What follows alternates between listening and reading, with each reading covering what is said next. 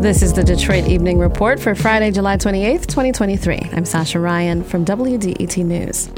Severe thunderstorms likely overnight with high winds and large hail possible.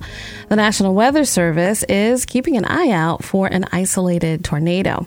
A flood watch is also in effect until Saturday morning. The city of Detroit sent residents a list of recommendations to lessen the likelihood of flooding in homes and on the streets.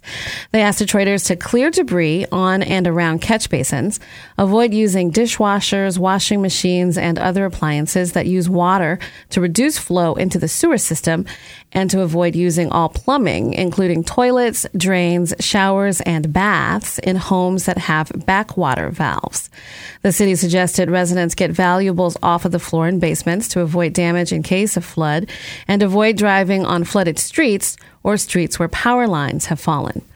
DTE says it had restored power to more than 70% of customers who lost power during Wednesday's storms by this afternoon and a milder storm is likely Saturday.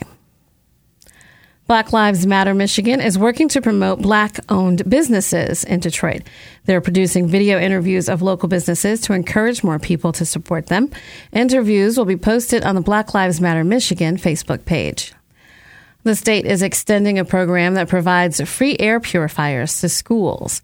My Safe School indoor air ventilation program launched last year to help support improved indoor air quality in schools.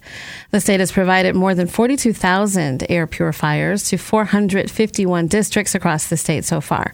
The extension allows schools that have not participated to request equipment and allows schools that have already participated to order more purifiers. For more information, email COVID testing support at michigan.gov. The Berkshire Hathaway Loft Warehouse will host the Art Plus Architecture Five Dimensions of Digital Dreaming event in Eastern Market Saturday. The multi element event combines the works of artists and historians to represent the history of the Corktown neighborhood over time. The event runs from 2 p.m. until 4 Saturday at 3434 Russell Street in Suite 101. For more information, visit 5dimensions.eventbrite.com. That's the number 5 dimensions.eventbrite.com. The city is hosting another Healthy Home Hope Resource Day next week. Staff will be on hand to help residents apply for the Hope application for property tax exemptions. There will also be resources and assistance provided for those looking for help with 0% home repair loans, energy cost savings, and water affordability plans. The event is Wednesday from 10 a.m. until 4 p.m. at the Patton Recreation Center at 2301 Woodmere. Thank you for joining us for the Detroit Evening Report, a production of WDET, Detroit's NPR station. Today's episode was produced by me, Sascha Raiyn. I'm also the editor of the Detroit Evening Report. Mixing and mastering by Nate Bender, featuring reporting from the WDET Newsroom and the Michigan Public Radio Network. Our news director is Jerome Vaughn. Technical director and music by Sam Bobian. David Lyons is our podcast manager, and our digital manager is Dave Kim.